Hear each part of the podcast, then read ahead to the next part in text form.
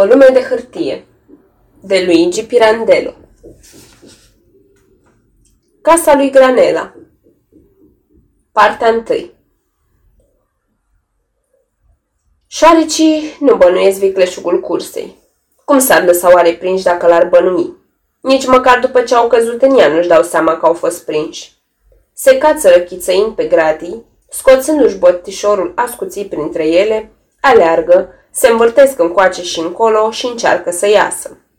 Omul, care cere ajutorul legii, știe în schimb cum să stea într-o cursă. Șoarecele se zbate. Omul, știind despre ce vorba, stă liniștit. Liniștit doar cu trupul se înțelege. Pe dinăuntru, adică în ceea ce privește sufletul, o duce tot ca șoarecele. Ba poate și mai rău.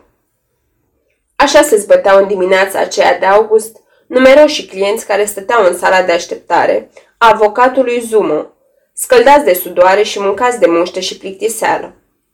Nerăbdarea lor, mută și ațățată de gânduri ascunse, devenea în căldura înnăbușitoare, din ce în ce mai des nădăjduită.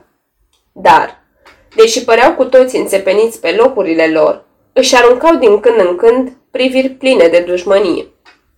Fiecare l-ar fi vrut pe domnul avocat numai pentru sine – numai pentru necazul său, deoarece era clar că, fiind nevoit să-i primească pe toți în dimineața aceea, omul legii nu le va mai putea acorda decât foarte puțin timp și că plictisit, slăit de oboseală și de căldura de 40 de grade, amețit și zăpăcit de atâtea procese, nu va mai izbuti să aibă pentru niciunul acea minte limpede și ageră de care era nevoie. Copisul care transcria un memoriu în mare grabă, cu culerul desfăcut și cu o batistă petrecută pe sub bărbie, ridica din când în când ochii să privească spre pendula din perete. Câțiva dintre clienți suflau greu și mai toate scaunele scârțiau. Alți clienți, sfârșiți de căldură și de lungă așteptare, priveau cu tristețe rafturile înalte și pline de praf, încărcate cu dosare. Litigii vechi și proceduri, nenorocire și ruină pentru atâtea biete familii. În sfârșit, Restul clienților, crezând că o să se poată distra în acest fel, se uitau la ferestrele cu storurile verzi lăsate, de unde străbătea vuietul sud al străzii. Vocile oamenilor care alergau de colo-colo, fericiți și fără griji, în timp ce ei, aici, uf. Și cu un gest furios alungau muștele, care, ascultând sărăcuțele de legea lor, se întorceau și mai aprige ca să profite de îmbelșugata sudoare pe care luna august și chinul pricinuit de neînțelegerile judiciare le storceau de pe frunțile și mâinile oamenilor. Și totuși, în dimineața aceea era cineva și mai supărător decât muștele în sala de așteptare. Fiul avocatului, un copil de vreo 10 ani, desculț și cu cămașa scoasă din pantaloni, urât și murdar pe ochi, care cu siguranță că se strecurase pe furiș din odaia de lângă birou, ca să înveselească pe clienții lui papa. Cum te cheamă pe tine? Vicenzo? Oh, ce nume urât! Și medalionul ăsta e de aur? Se deschide? Cum se deschide? Și ce e înăuntru? Ia te uită, o șuviță de păr. Și de la cine e? Și de ce o ții? Apoi, auzind de după ușa biroului pașii lui papa, care conducea un client mai de soi, se băga repede sub măsuță printre picioarele copistului. Toți cei din sala de așteptare se sculau în picioare și aruncau priviri rugătoare avocatului, care, ridicându-și brațele, spunea mai înainte de a intra în birou. Puțină răbdare, domnii mei. Intră câte unul. Fericitul care venea la rând îl urma respectuos, închizând din nou ușa. Pentru ceilalți așteptarea reîncepea, și mai chinuitoare și mai apăsătoare. Partea a doua Numai trei clienți care păreau soți, Soție și fică nu dădeau niciun semn de nerăbdare. Bărbatul, cam de vreo 60 de ani, avea un aspect funebru. Nu voise să-și scoată din cap vechiul cilindru cu boruri tari, roz de tot și înverzit. Poate din dorința de a nu știrbi cumva solemnitatea îmbrăcăminții sale. O bătrână redignotă, neagră, largă și grea, care răspândea un puternic miros de naftalină. Era limpede că se dechisise în felul acesta, deoarece socotise că nu putea apărea altfel în fața domnului avocat cu care venise să vorbească. Dar nu transpira. Era atât de palid încât părea că nici nu-i curge sânge prin vine, iar în loc de barbă avea un puf vânăt și rar care acoperea obrajii și bărbia cu un fel de floare de mucegai. Avea ochii sașiți și apoși, înghesuiți la rădăcina unui nas enorm în formă de gheată. Stătea adus de spate cu nasul în piept, strivit parcă de o greutate nemaipomenită, iar mâinile, rezemate pe mânerul bastonului, îi erau osoase și străvezi. Soția, care stătea alături de el, avea în schimb o înfățișare mândră și de o mojicie care îți sărea în ochi. Grasă, pieptoasă și plesnind de sănătate, avea o față mare, congestionată și umbrită de un început de barbă și o pereche de ochi negri, bulbucați, ridicați spre tavan. Prin fată, care stătea de partea cealaltă, se transmitea mai departe paloarea contagioasă a tatălui. Uscată, galbenă la față, cu ochii strâm și ea, stătea ca o mică cocoșată. Și privindu-i, ți se părea că atât fata cât și tatăl nu cădeau de pe scaune, numai fiindcă între ei ședea aceea falnică femeie care îi susținea în fel și chip. Toți ceilalți clienți îi priveau cu multă curiozitate și chiar cu un fel de consternare dușmănoasă, cu toate că ei săracii își cedaseră de trei ori rândul, lăsând să se înțeleagă că aveau de discutat ceva mai mult cu domnul avocat. Oare cine lor cire se abătuse pe capul lor? Cine-i persecuta? Umbra unei crime îngrozitoare care cerea răzbunare sau mizeria? Nu, mizeria în niciun caz. Soția era supraîncărcată cu aur. În urechi atârnau cercei grei. Un colier dublu îi înconjura gâtul. O broșă enormă bătută cu pietre prețioase urca și cobora odată cu pieptul, care părea niște foale. Un lanț lung de aur își ținea evantaiul și o sumedenie de inele groase aproape că împiedicau să-și miște degetele, butucănoase și roșii. De la o vreme, nimeni nu-i mai ruga să cedeze rândul. Se înțelesese că ei doreau să intre la urmă de tot. Și astfel așteptau cu răbdare îngerească, absorbiți, cufundați chiar în adânca și tainica lor mâhnire. Numai din când în când soția își făcea nițel vânt cu evantaiul, pe care îl lăsa apoi să-i cadă din mână, iar bărbatul se aplica și repeta fetei. Tinina, să nu uiți de degetar. Mai toți cei care așteptau încercaseră de nenumărate ori să-l împingă pe îndrăcitul de băiat al avocatului spre cei trei. Dar copilul speria de paloarea aceea frunebră, se dăduse de fiecare dată îndărăt strâmbând din nas. Pendula arăta aproape orele 12 când, după ce toți ceilalți clienți plecaseră, mai mult sau mai puțin satisfăcuți, copistul, văzându-i pe cei trei încremeniți tot acolo, ca niște statui, îi întrebă. Și dumneavoastră ce așteptați de noi intrați? A, tresări bărbatul, ridicându-se în picioare, cum făcură de altfel și cele două însoțitoare ale sale. Putem intra? Sigur că puteți intra, pufni copistul. Puteți intra de mult și grăbiți-vă pentru că avocatul ia masa la 12. Care e numele dumneavoastră, mă rog? Omul își scoase în sfârșit cilindrul și pe neașteptate, descoperindu-și capul ghel, dădu la iveală și suferința pe care o pricinuise, ridic nota. Nenumărate păriașe de sudoare porniră să-i curgă de pe țeasta roză și aburindă, inundându-i fața ciudată și golită de sânge. Se înclină, suspinându-și numele. Picirilii Serafino Aceasta este o înregistrare Cărțiaudio.eu. Această înregistrare a fost citită cu respectarea legislației în vigoare pentru www.cărțiaudio.eu.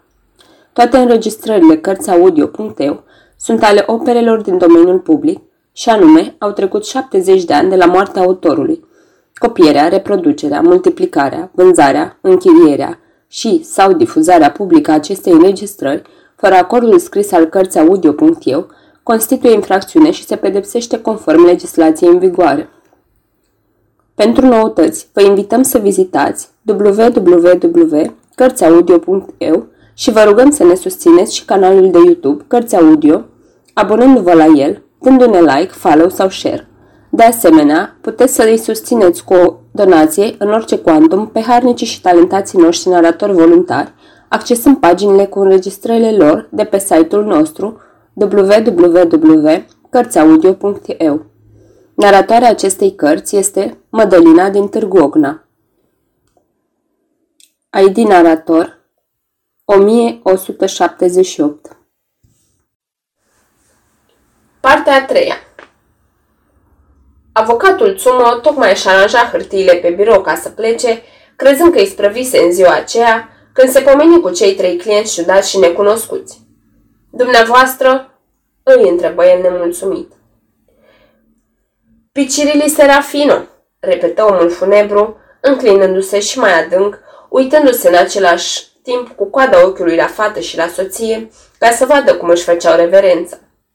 O făceau bine și instinctiv. Bărbatul se mai înclină odată, întovărășind cu o nouă plecăciune mișcarea lor de maimuțe dresate. Luați loc, luați loc, vă rog, spuse avocatul Zumo, surprinze toată pantonima aceea. E târziu, trebuie să plec.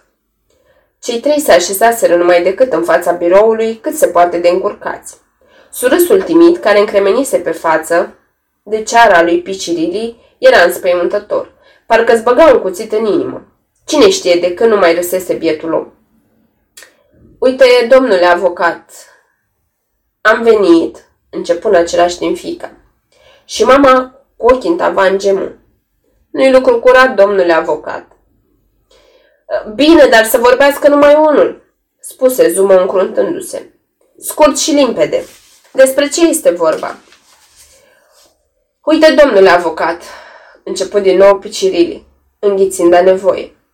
Am primit o citație. Un criminal, domnule avocat, izbucni din nou soția. Mamă, scânci timid fica, rugând-o parcă din nou să tacă sau să vorbească mai liniștit. Picirili își privi soția și cu toată autoritatea pe care i-o mai putea îngădui trupul lui puțin tel, adăugă. Mararo, te rog, vorbesc eu.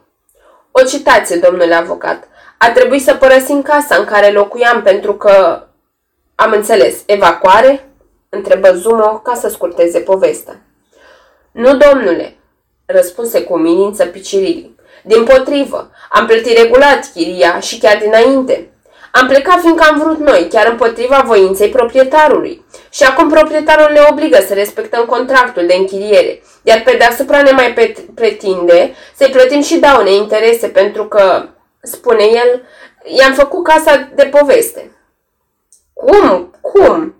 întrebă Zumo, întunecându-se la față și uitându-se de data asta la soție.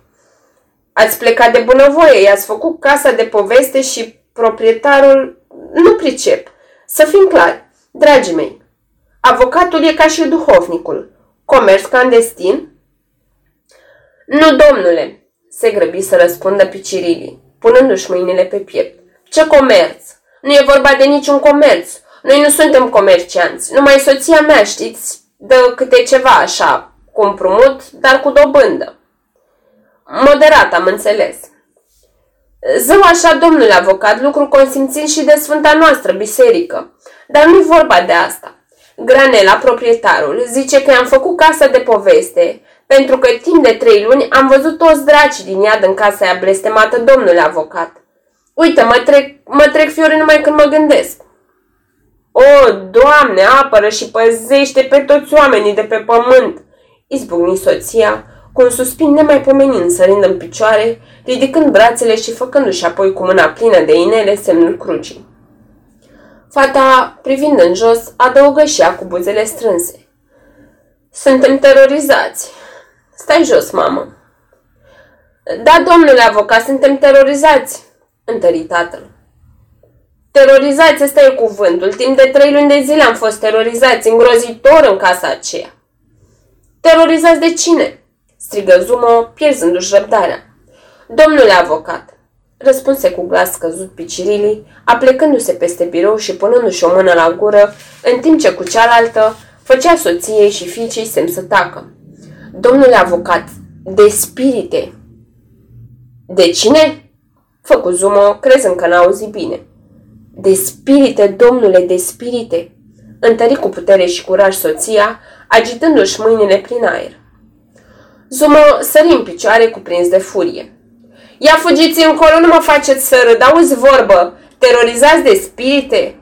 Trebuie să mă duc la masă, domnii mei. Atunci cei trei, ridicându-se și ei în picioare, îl înconjurară pe avocat ca să nu le scape și se porniră să vorbească toți deodată cu glas rugător. Da, domnule avocat, așa e, domnia voastră nu credeți? Dar ascultați-ne! Spirite, spirite necurate! Le-am văzut chiar noi cu ochii noștri. Le-am văzut și le-am auzit. Ne-au chinuit trei luni în șir. Sumo început să fiarbă de mânie. Ia slăbiți-mă cu mofturi din astea. Asta e nebunie curată. De ce ați venit la mine? Să vă fi dus la Balamuc, domnilor, la Balamuc. Bine, dar dacă ne-au trimis citație... Gemu picirilii cu mâinile împreunate. Foarte bine au făcut, îi strigă Zuma în nas. Foarte bine! Va să zic așa, domnule avocat? Se amestecă soția, dându-i pe toți la o parte. Ăsta e ajutorul pe care îl dați dumneavoastră unor bieți oameni persecutați? Ehe, domnule, domnia voastră vorbiți așa pentru că n-ați văzut ce am văzut noi. Cu toate astea, ăsta e adevărul, domnule avocat. Sunt spirite. Și nu poate să știe nimeni mai bine decât noi. Și dumneata le-ai văzut?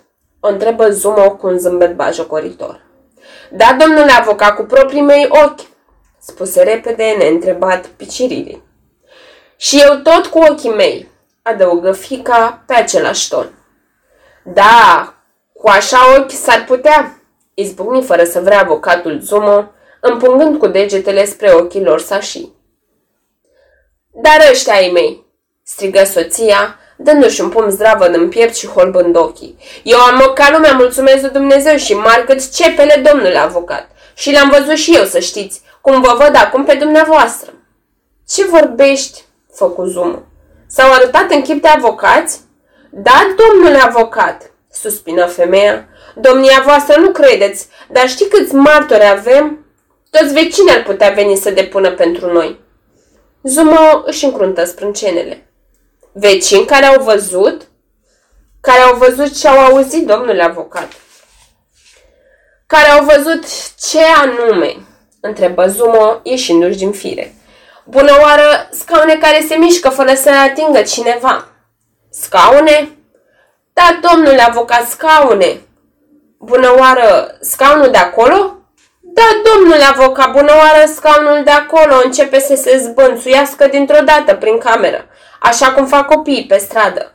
Și apoi ce să vă mai spun? O perniță de ace, bună oară, umflată ca o portocală, o perniță pe care a făcut-o fie mea, Tinina, a sărit din scrin drept în capul soțului meu, săracul, ca și când ar fi aruncat-o. Ca și când ar fi aruncat-o o mână nevăzută. Dulapul cu oglinda a troznit și s-a pornit să se bâție ca apucat de alte alea. Iar dinăuntru, dinăuntru dulapului, domnule avocat, că mi se strânge carnea pe mine numai când mă gândesc. Dinăuntru lui se auzeau râsete. Râsete, adăugă fata. Râsete, tatăl. Și soția, fără să piardă timp, continuă. Toate astea, dragă domnule avocat, le-au văzut și le-au auzit și vecinele noastre, care sunt gata, cum v-am mai spus, să depună ca martore. Iar noi am văzut și am auzit altele și mai și. Tinina degetarul, îi sugeră în clipa aceea tatăl. Ah, da, domnule avocat, începu fica zguduită de un suspin. Aveam un degetărel de argint, amintire de la bunica. Dumnezeu să o ierte. Îl păstram ca pe ochii din cap. Într-o zi îl caut în cutia de lucru și nu-l găsesc. Îl caut prin toată casa și nu-l găsesc. L-am căutat până am amețit trei zile în șir. Degeaba. Când într-o noapte, pe când stăteam în pat, sub apărătoarea de țânțari... Pentru că sunt și țânțari în casa aia, domnule avocat, întrerupse mama. Și încă ce țânțari, întări tatăl, închizând ochii și clătinând din cap. Simt că pe apărătoarea de țânțari sare ceva, continuă fata. Când ajunse aici, tatăl o făcut să tacă cu un gest al mâinii, ca și când în punctul acela începea partea lui solistică din concert. Știți cum, domnule avocat, așa cum stare o minge de cauciuc când o izbești de pământ și o prinzi apoi în mână. Apoi, urmă fata, ca și când ca și când ar fi aruncat cineva și cu mai multă putere. Degetarul meu sări de pe apărătoarea de țânțari, se izbi de tavan și apoi căzu pe podea, sfărâmat. Sfărâmat, repetă mama. Și tatăl. Sfărâmat. Mă dau jos din pat, tremurând toată, și încerc să-l ridic, dar nici nu mă plec bine, că deodată, din pat, Râsete, râsete, râsete! Sfârși mama. Avocatul Zumo rămase o vreme pe gânduri, cu bărbia în piept și cu mâinile la spate. Apoi își înălță capul, îi privi pe cei trei clienți drept în ochi, se scărpină cu un deget pe după ureche și spuse râzând nervos. Spirite poznașe, după cum se vede. Dar spuneți mai departe, mă amuză. Poznașe spuneți? Ce poznașe, domnule avocat? Sări femeia. Spirite drăcești, poate vreți să spuneți. Ne trag cerșafurile de pe pad, ne se așează noaptea pe pântece, ne înțeapă în coaste, ne apucă de mâini, sună din clopoței și ne zgâlție toate mobilele, ca și cum ar fi, Doamne, păzește, cu tremur și alta nu. Și apoi ne spurcă toate mâncările, punând cenușe în oale și în tigăi. Și dumneavoastră spuneți că spoznașe și nu ne-am putut alunga nici cu preotul, nici cu aghiasmă. Atunci ne-am rugat de Granela ca să ne anuleze contractul, pentru că nu aveam poftă să murim acolo de frică terorizați. Și știți ce ne-a spus asasinul? Povești, ne-a răspuns. Mâncați mai zdravă și îngrijiți-vă nervii. L-am poftit să se încredințeze cu ochii lui sau dă cu urechile lui. Degeaba, nici n-a vrut să știe. Băgați-vă mințile în cap, ne-a spus. Și țineți-vă gura că dacă nu vă trăsnesc. Chiar așa a zis. Și ne-a trăsnit, încheie soțul, clătinând din cap cu amărăciune. Acum, domnule avocat, ne încredințăm soarta noastră în mâinile domniei voastre. Și n-aveți teamă, suntem oameni cu frica lui Dumnezeu și am ști să vă fim recunoscători. Avocatul Zumo se prefăcu ca de obicei că nu înțelege cuvintele de la urmă. Își răsunci pendelete mustățile, apoi se uită la pendulă. Era aproape ora 1. Dincolo, familia le aștepta cu masa de un ceas. Domnii mei, spuse el, trebuie să înțelegeți că eu nu pot crede în spiritele de care vorbiți. Astea sunt halucinații, povești de speria copiii. Eu privesc însă cazul din punct de vedere juridic. Dumneavoastră spuneți că ați văzut... Să nu le spunem spirite, ce naiba. Spuneți apoi că aveți martori și asta e bine. Spuneți în sfârșit că sunteți împiedicați să locuiți în casa pe care ați închiriat-o din pricina acestui fel de persecuții. Să spunem ciudate, poftim. Cazul e neobișnuit și cât se poate de interesant și trebuie să vă mărturisesc, mă atrage. Dar va trebui să găsim și un cod, un cât de mic sprijin, înțelegi? Înțelegeți? Un fundament juridic pentru cauza noastră. Dar mai înainte de a mă angaja, lăsați-mă să chipzuiesc, să studiez.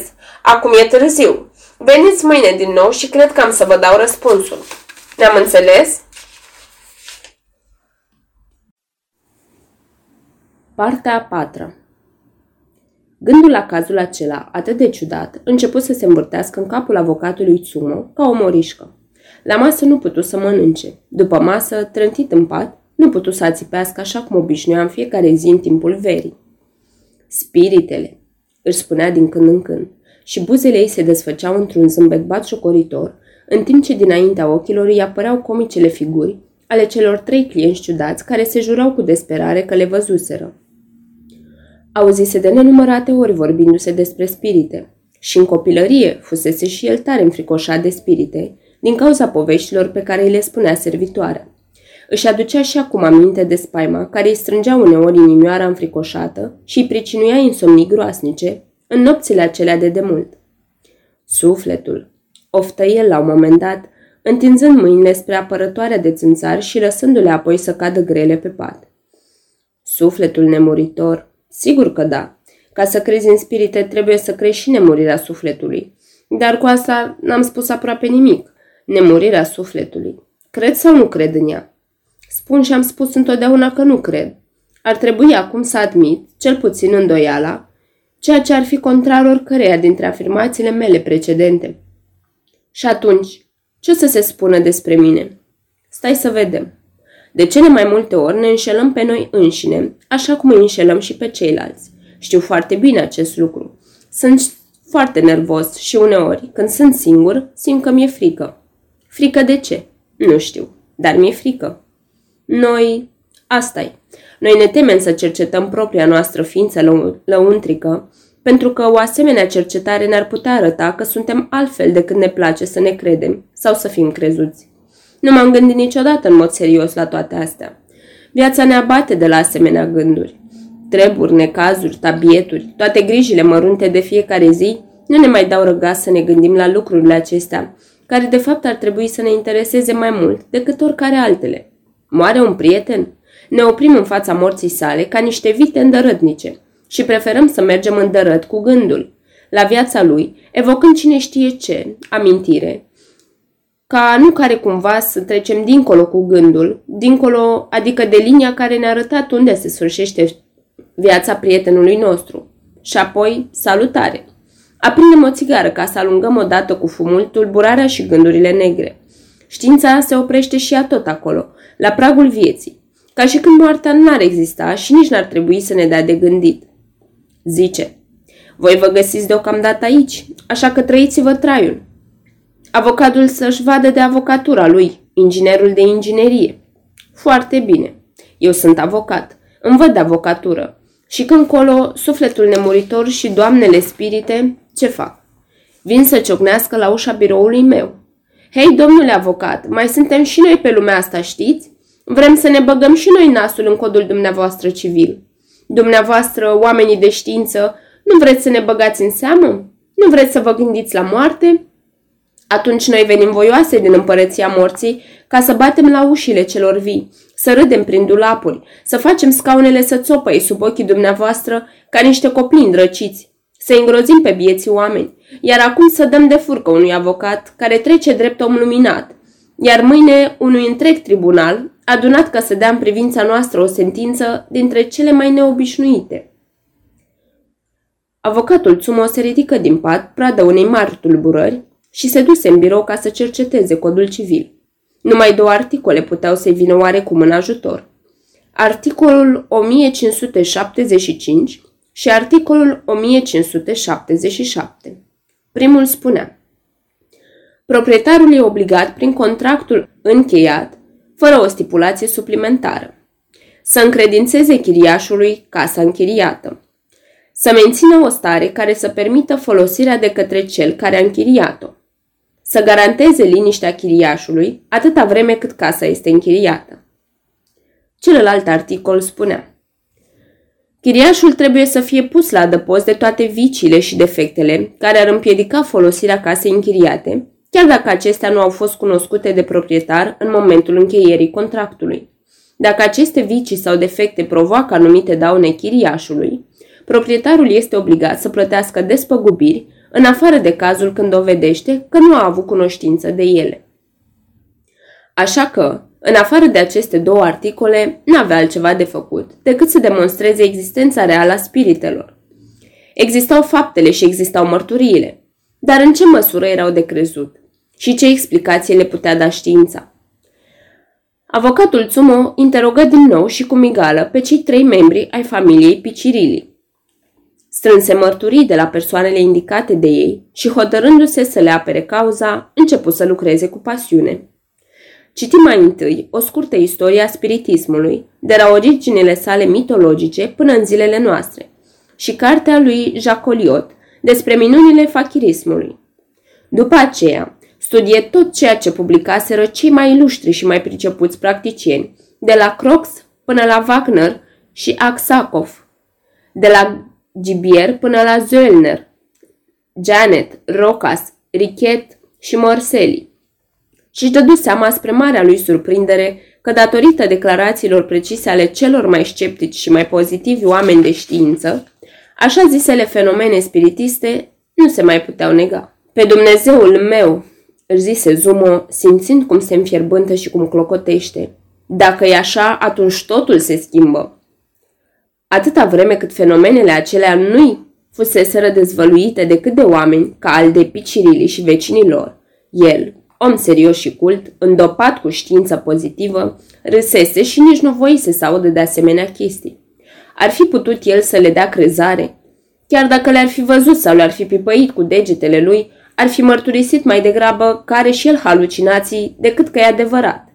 Dar acum când totul se sprijinea pe declarațiile unor oameni de știință ca Lombroso sau Richet, la naiba, totul se schimbă. Pentru moment, Sumă uită de necazurile familiei Picirili și încet se cufundă cu totul în studiile acestea ciudate, cu interes crescând și fiind din ce în ce mai convins. De la o vreme, atât exercitarea funcțiunii sale de avocat, care îi dădea totuși oarecare satisfacții și un câștig destul de frumos, cât și viața fără orizont a orășelului acela de provincie, nu mai ofereau nicio hrană spirituală, nicio posibilitate de a-și cheltui atâtea energii de prisos pe care le simțea clocotind în sine și a căror intensitate o exagera, exaltându-le ca pe niște mărturii ale propriei valori care, uite, se risipeau în zadar în meschinăria acelui târgușor. Era indispus de la o vreme și început să se frământe neîncrezător în sine, nemulțumit de sine, de toți și de toate. Căuta un reazăm, un sprijin moral și intelectual. Avea nevoie de ceva în care să poată crede, o hrană pentru sufletul său, un mod de a-și cheltui toată energia aceea. Și uite, acum citind cărțile acelea, Dumnezeule, problema morții, înfricoșătoare dilemă, a fi sau a nu fi, a lui Hamlet, fusese așadar rezolvată? Putea sufletul unui răposat să se întoarcă pentru o clipă, să se materializeze și să vină să dea mâna cu el? Da, să dea mâna cu el, cu Tsumo, neîncrezător și orb, până mai ieri și să-i spună. Tsumo, fii liniștit, nu te mai frământa atâta pentru necazurile din viața asta măruntă de pe pământ. Mai există și o altă lume, vezi? O să trăiești cu totul altă viață într-o zi. Curaj, înainte! Da, dar și Serafino Picirili venea aproape în fiecare zi, când cu fata, când cu soția, ca să se plângă și să se roage de el. Studiez, studiez, le răspundea Tsumo iritat. Nu mă deranjați ce dracu, fiți pe pace. Mă gândesc numai la dumneavoastră. În realitate, nu se gândea la nimeni. Respingea clienții și și-a mânat toate celelalte procese. Simțindu-se totuși îndatorat față de bieții picirilii, care, fără să-și dea seama, îi deschiseseră înaintea sufletului calea luminii, se hotărâ în cele din urmă să cerceteze cu atenție și cazul lor. Dar din capul locului, un lucru destul de complicat îi apăru în față și îl puse în încurcătură. În toate ședințele de spiritism, fenomenele se manifestau totdeauna prin intermediul miraculos al unui mediu. Cu siguranță că unul dintre cei trei picirilii era medium fără să-și dea seama. Dar în acest caz nu era de vină casa lui Granela, ci chiriașii. Și atunci procesul era pierdut. Dar dacă unul dintre picirilii era medium, fără să-și dea seama, fenomenele acestea n-ar fi trebuit să se manifeste și nu acasă pe care au închiriat oamenii aceștia. Uite însă că nu s-au manifestat. Cei trei picirilii susțineau că în toate casele locuite de ei până atunci stătuseră totdeauna foarte liniștiți. Și atunci, de ce oare observaseră acele înfricoșătoare manifestări numai în casa lui Granela? Prin urmare, era clar că tot trebuie să fie o picătură de adevăr în credințele populare despre casele bântuite de Safi. Și apoi mai erau și faptele. Dar dacă ar fi negat că unul dintre membrii familiei Picirilii ar fi medium, ar fi dovedit că explicația biologică pe care niște grozavi de savanți încercaseră să o dea fenomenelor spiritiste era cu totul falsă. Ce să mai umble cu vechea biologie egipteană? Trebuia neapărat să admită ipoteza metafizică. Sau poate că era medium chiar el, Sumo? Nu, medium nu era. Dar cu toate astea vorbea cu măsuța. Nu făcuse versuri în viața lui. Totuși, măsuța îi vorbea în versuri, cu ritm, rimă și celelalte. Ca să mai tot dea zor cu biologia egipteană. În ceea ce privește restul, fiindcă pe el mai mult decât cazul Picirilii îl interesa descoperirea adevărului, avea de gând să facă unele experiențe în casa clienților săi. Le împărtăși planul său celor trei Picirilii, dar ei se împotriviră înspăimântați. Atunci el se supără și le arătă că experiențele erau necesare pentru proces, ba chiar indispensabile. Chiar de la primele ședințe, domnișoara Picirilii, Tinina, se dovedi un medium extraordinar. Tsumo, impresionat, cu părul vâlvoi, cu inima cât un purice, dar fericit, putu să asiste la toate, sau aproape la toate manifestările cele mai uimitoare, consemnate și descrise în cărțile pe care le citise cu atâta pasiune. Procesul se cam clătina, e drept, dar el striga cu aprindere după fiecare ședință de spiritism. Dar ce ar face domnilor? Plătiți, plătiți! E un flac de nimic, o prostie. Pe când aici, pe cinstea mea, avem revelația sufletului nemuritor. Puteau oare bieții picirilii să împărtășească generosul entuziasm al avocatului lor? Bănuiră că e cam țicnit. Oamenii credincioși nu avuseseră niciodată o cât de mică îndoială despre nemurirea bietelor lor suflete îndurerate. Experiențele acelea la care se supuneau ca niște mici victime de nevoie, li se păreau curate blestemății. În zadar încercat Sumo să le dea curaj. Crezuseră că fugind din casa lui Granel au scăpat de pacoste și acum, din pricina domnului avocat, iată-i din nou în legătură cu demonii în casa cea nouă, prada acelorași chinuri de la început. Cu voce tânguitoare, se rugau din suflet de avocat să nu scape vreo vorbă despre ședințele acelea, să nu-i trădeze, pentru numele lui Dumnezeu. Ei, bravo!" le răspundea Tsumo indignat. Drept cine mă luați, mă rog? Drept un copilaș? Fiți liniștiți, domnii mei. Eu fac aici experiențe pentru mine și omul legii va ști apoi să-și facă datoria la tribunal, ce naiba. O să descoperim viciul ascuns al casei, fiți pe pace. Partea a cincea Și pledă așadar despre viciul acesta ascuns al casei, dar fără nicio convingere, fiind sigur de calitățile de medium ale domnișoarei Picirilii. În schimb, îi uimi pe judecători, pe colegi și pe toți cei care umpluseră până la refuz sala tribunalului, cu o neașteptată, uluitoare și înflăcărată profesiune de credință. Vorbi de Alan Kardec, ca despre un nou mesia. Defini spiritismul drept noua religia omenirii. Spuse că știința, cu principiile sale exacte, dar reci, falsificase natura, că arborele vieții, pe care știința îl făcea să crească în mod artificial, își pierduse seva, devenise neroditor sau dădea fructe care se uscau numai decât împrăștind cenușă și o travă, fiindcă nu le mai cocea căldura niciunei credințe. Dar iată că acum misterul începea să-și deschidă porțile sale tenebroase. În curând avea să le dea la perete. Dar până atunci, prin această mică deschizătură, omenirea speriată de moarte va întrezări umbre încă nesigure și îngrozitoare, venite să vestească lumea de dincolo. Lumini ciudate, semne ciudate. Aici, avocatul Tsumo, cu o elocvență de un puternic dramatism, început să vorbească de cele mai uimitoare manifestațiuni spiritiste, atestate controlate și acceptate de cei mai luminați oameni ai științei, fizicieni, chimiști, psihologi, fiziologi, antropologi, psihiatri. Subjugând și înfiorând de-a dreptul publicul, care asculta cu ochii holbați și cu gura căscată. Dar, din păcate, judecătorii rămaseră neclintiți pe vechea lor poziție, poate numai din dorința de a tăia aripile prea înflăcăratului avocat al apărării.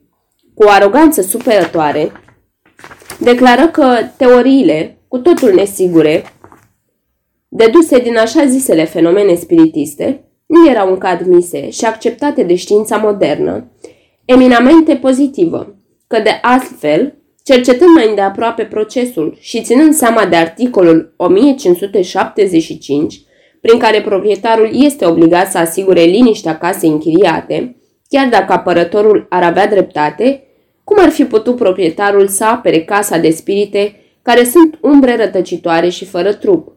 Cum să alunge umbrele? Și mai departe, chiar dacă se ținea seamă de celălalt articol, 1577, puteau oare spiritele să constituie unul din acele vicii ascunse care să împiedice folosirea locuinței? Să zicem că ar fi fost supărătoare, dar și atunci, ce măsuri ar fi putut lua proprietarul împotriva lor? Așadar era clar că trebuiau respinse argumentele apărării. Zguduit și adânc impresionat de înflăcărata pledoarie avocatului Tsumo, publicul dezaprobă în unanimitate sentința care, în stupiditatea ei pretențioasă, sună ca o bătaie de joc. Tsumo atacă tribunalul, izbucnind cu atâta violență, încât puțin lipsi să nu fie arestat. Scos din fire, atrase simpatia generală de partea celor trei picirilii, proclamându-i, în mijlocul mulțimii care aplauda, martirii noii religii. În timpul acesta, Granela, proprietarul casei, se bucura rânjind cu răutate. Era un amilă de om de vreo 50 de ani, roșcovan la față și burduhănos. Cu mâinile în buzunare, striga cât putea la oricine sta să-l asculte, că el, chiar în seara aceea, avea să se ducă să doarmă în casa cu stafii. Singur, singurel. Singur, da, singur, pentru că datorită uneltirilor familiei Picirilii, bătrâna servitoare, care stătea de atâta amar de vreme la el, îl părăsise, spunând că e gata să-l servească oriunde, chiar și într-o vizuină, în afară de biata lui casă pe care familia aceea blestemată i-o făcuse de poveste. Și nu izbutise să găsească în toată regiunea o altă servitoare sau servitor care să aibă curajul să stea cu el. Așadar, șarlatanii aceia îi făcuseră bucata. S-a zis cu casa lui. E ca și când s-ar fi dărâmat. Dar acum va arăta la toată lumea că tribunalul, condamnându-i pe dobitocii aceia să plătească cheltuieli de judecată și despăgubiri, îi făcuse dreptate. Da, se va duce singur. Voia să vadă și el cum arată la față doamnele stafii. Și hohotea satisfăcut. Partea a șasea Casa era cocoțată pe vârful dealului, în cartierul cel mai înalt din oraș. Acolo sus, orașul avea o poartă, al cărui nume arab, devenit tare ciudat în pronunția populară, Bibiria, însemna poarta vânturilor. Dincolo de poarta aceasta se întindea un loc viran, unde se ridica stingheră casa lui Granela. În față avea numai un hambar părăsit, a cărui ușă putrezită și ieșită din balamale nu se mai putea închide bine și unde doar câte un căruțaș se mai oprea uneori ca să-și petreacă noaptea în tovărășia catârului și a căruței sale. Prin acel loc pustiu, doar un mic felinar de petrol mai licărea ca vai de lume în nopțile fără lună. Dar, numai la doi pași din coace de poartă, cartierul devenea foarte populat, ba chiar se înăbușea de atâtea locuințe. Așadar, singurătatea casei lui Granela nu era chiar atât de deplină și apărea jalnică, ba în ultima vreme chiar înspăimântătoare, numai noaptea.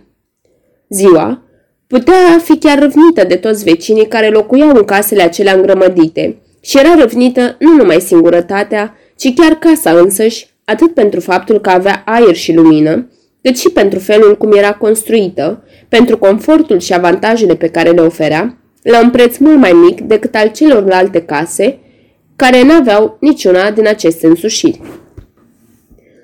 După ce plecase familia Picirilii, Granela o renovase cu totul. Pusese tapete noi și pardoseală nouă din cărămizi de Valența. Zugrăvise din nou tabanele și vopsise din nou ușile, ferestrele, balcoanele și obloanele. Dar degeaba. Veniseră o mulțime de vizitatori, o mulțime de curioși, dar nimeni nu voise să o închirieze. Privind-o, așa dichisită cum era, plină de aer și de lumină, și gândindu-se la bănișorii cheltuiți, Granela simțea că îl podidesc lacrimile de ciudă și de durere. După ce pusese pe cineva să-i aducă un pat, un dulap, un lavoar și câteva scaune pe care le aranjase într-una din numeroasele camere goale, și după ce dăduse, penserate, o raită prin cartier ca să arate tuturor că se ținea de cuvânt, Granela se duse să se culce singur în biata lui casă făcută de poveste. Vecinii băgaseră de seamă că se înarmase cu două pistoale. De ce? Dacă ar fi fost vorba de hoți, mai treacă meargă. Armele acelea ar fi prins bine și l-ar fi putut spune că și le luase din prevedere. Dar când era vorba de spirite, atunci la ce mai foloseau? Răsese atât de mult acolo, la tribunal, încât și acum se mai vedeau semnele râsului pe fața lui mare și congestionată. Cu toate astea, însă, din pricina discuțiilor purtate și a pălăvrăgelilor avocatului Tsumo, o slabă furnicătură de teamă parcă tot simțea el în stomac. Și când te gândești câtă lume, lume luminată, fără prejudecăți, care declarase de mai multe ori în fața lui că nu crede în asemenea bazaconii, acum era gata să recunoască, datorită înflăcăratei profesiuni de credință a avocatului, a faimei numelor și probelor citate, că, în sfârșit, ceva adevărat putea să fie, trebuia să fie în experiențele acelea. Căci acum nu se mai chemau bazaconii, ci experiențe. Și parcă numai atât, chiar unul dintre judecători, după ce pronunțase sentința, ieșind din tribunal, se apropiase de avocatul Tsumo, care tuna și fulgera de mânie și recunoscuse, închipuiți-vă, că și lui îi dăduse de gândit o mulțime de fapte din acestea, consemnate prin diferite jurnale și susținute de noi îndoielnice mărturii ale unor oameni de știință iluștri. Și pe deasupra mai adăugase că o soră de-a lui, măritată la Roma, era încă de mică vizitată, o dată sau de două ori pe an, ziua în amiaza mare, când era singură, de un misterios omuleț roșcovan, cum zicea ea, care îi destănuia fel de fel de lucruri și făcea până și daruri ciudate. Închipuiți-vi-l pe Tsumo când a auzit așa ceva după sentința aceea. Și pe do- atunci, și atunci, dobitocul acela de judecător ridicase din lume și spusese Dar ce să-i faci, dragul meu, în condițiile de la noi? Așa că tot orașul rămăsese profund tulburat de afirmațiile și revelațiile lui Tsumo. Și Granela se simțea acum singur, singur și furios, ca și când toți l-ar fi părăsit în mod laș. Priveliștea câmpului Viran, la marginea căruia colina pe care era așezat orașul se prăbușea oblic într-o vale întinsă și felinarul acela singuratic, a cărui flacără slabă tremura îngrozită, parcă de întunericul gros care se ridica din vale, nu păreau făcute ca să dea curaj unui om cu închipuirea puțin alterată. Nu-i putea da curaj nici măcar flacăra lumânării de spermanțet, care, cine știe de ce, sfâria pâlpâind de parcă ar fi suflat cineva în ea ca să o stingă. De fapt, Granela nu-și dădea seama că gâfâia ca un cal și că el era cel care sufla, cu nările, în lumânare. Trecând prin numeroasele camere goale, tăcute și sonore, ca să ajungă acolo unde își pusese de dormit, Granela privea țintă flacăra tremurătoare pe care o adăpostea cu palma, ca să nu-și vadă umbra ce se lungea și să-l nebună pe pereți și pe dușumea. Patul, scaunele, dulapul și lavoarul se pierduseră parcă în camera complet renovată. Puse lumânarea pe scrin, ferindu-se să privească prin ușa deschisă în celelalte camere goale, rămase în întuneric. Inima îi bătea să-i spargă pieptul. Era lac de sudoare. Și acum ce trebuia să facă? Mai întâi să închidă ușa și să tragă zăvorul. Da, pentru că se obișnuise de mult ca înainte de a se băga în pat să zăvorască bine ușile. E adevărat însă că acum în camera de alături nu era nimeni, dar obiceiul era obicei. De ce însă după toate astea luă lumânarea și se duse să zăvorască și ușa camerei goale de alături? A, asta e, distrat ca întotdeauna. Dar n-ar fi fost bine acum să deschidă puțin de ușa de la balcon? Uf, murea de căldură. Și apoi era un miros de vopsea. Da, da, balconul trebuia deschis, numai un pic. Și în timp ce camera se va aerisi puțin, el va așterne pe pat albituri pe care le adusese. Așa făcu. Dar pe când întindea cerceaful pe saltea, îi se păru că aude un fel de ciocănit în ușă. I se zbărni părul pe cap și tresări îngrozit, ca și când i-ar fi dat cineva o lobitură de pumnal pe la spate. Poate că se lovise tăblia patului de perete? Ascultă o clipă cu sufletul la gură. Liniște. Dar îi se părea tare ciudată și însuflețită liniștea aceea. Își adună toate puterile, își încruntă sprâncenele și, trăgând de la brâu unul din pistoale, apucă din nou lumânarea, deschise ușa și cu părul măciucă pe cap strigă. Cine e acolo?" Vocea sa puternică bubui ca un tunet în camerele goale și bubuitul acela îl făcu pe Granela să se tragă înapoi. Dar își veni repede în fire. Lovi cu piciorul în podea și duse înainte mâna în care ținea pistolul. Așteptă puțin, apoi începu să cerceteze, din prag, camera vecină. În camera aceea era numai o scară rezemată de peretele din față. Scara, de care se folosiseră lucrătorii ca să pună tapetul pe pereți. Nimic altceva. Așadar, nu mai era nicio îndoială. Tăblia patului se lovise de perete. Și Granula intră din nou în cameră, dar era atât de sleit de puteri, încât pentru moment nici nu-și mai putu aranja patul. Luă un scaun și se duse să șadă în balcon la aer. Trrr! Ei, lua la dracu de liliac, căci își dădu numai decât seama că sigur că da, nu era decât chițăitul unui liliac tras de lumina lumânării. Și Granela râse din pricină că de data asta nu-i fusese frică și își ridică ochii ca să descopere prin întuneric fălfâirea liliacului. În acel moment, dinspre camera vecină, se auzi un foșnet. Înțelese numai decât că foșnetul acela venea de la hârtia cu care fusese rătapetați de curând pereții și făcu un haz nespus. Păi în felul acela, spiritele erau o adevărată distracție. dacă deodată, pe când se întorcea, încă zâmbind, ca să se uite prin cameră, n-ar fi văzut, nu înțelese dintr-o dată ce anume era. Sări în picioare, îngrozit. Se dădu câțiva pași îndărăt și se apucă de balustrada balconului. O limbă albă, absurdă, se întindea în tăcere pe podea, de la ușa celelalte camere, rămasă deschisă. O, blestemată să fie, blestemată și iar blestemată. Era un rotocol de hârtie de tapet, un rotocol de hârtie de tapet pe care probabil că lucrătorii îl lăsaseră acolo sus, pe scară. Dar cine îl împinsese de acolo și îl făcuse să zboare, să se desfășoare de-a lungul pardoserii celor două camere și să nimerească tocmai ușa deschisă? Granelul nu mai putu îndura. Intră cu scaunul în cameră, închise blestemând balconul, își luă pălăria, lumânarea și plecă, coborând în goană scările. Când ajunse la ușă, o deschise încetișor și privi afară. Nimeni. Trase ușa după el și, furișându-se pe lângă zid, se strecură pe potecă în întuneric. Ce rost avea să-și piardă el mințile de dragul casei? Avea imaginația alterată. Da, asta era. Din pricina atâtor pălăvrăgeri. Pe căldura aceea o să-i facă bine o noapte petrecută sub cerul liber. Noaptea, de altfel, era foarte scurtă. În zori o să se întoarcă în casă. Ziua, cu toate ferestrele deschise, nu o să mai fie, bineînțeles, cuprins de frica aceea prostească. Apoi, când se va face din nou seară, va fi mai obișnuit cu casa. Și fără îndoială, are să se simtă liniștit ce naiba. Oricum, nu trebuia să facă pe grozavul și să vină să se culce acolo, așa, chiar de la început.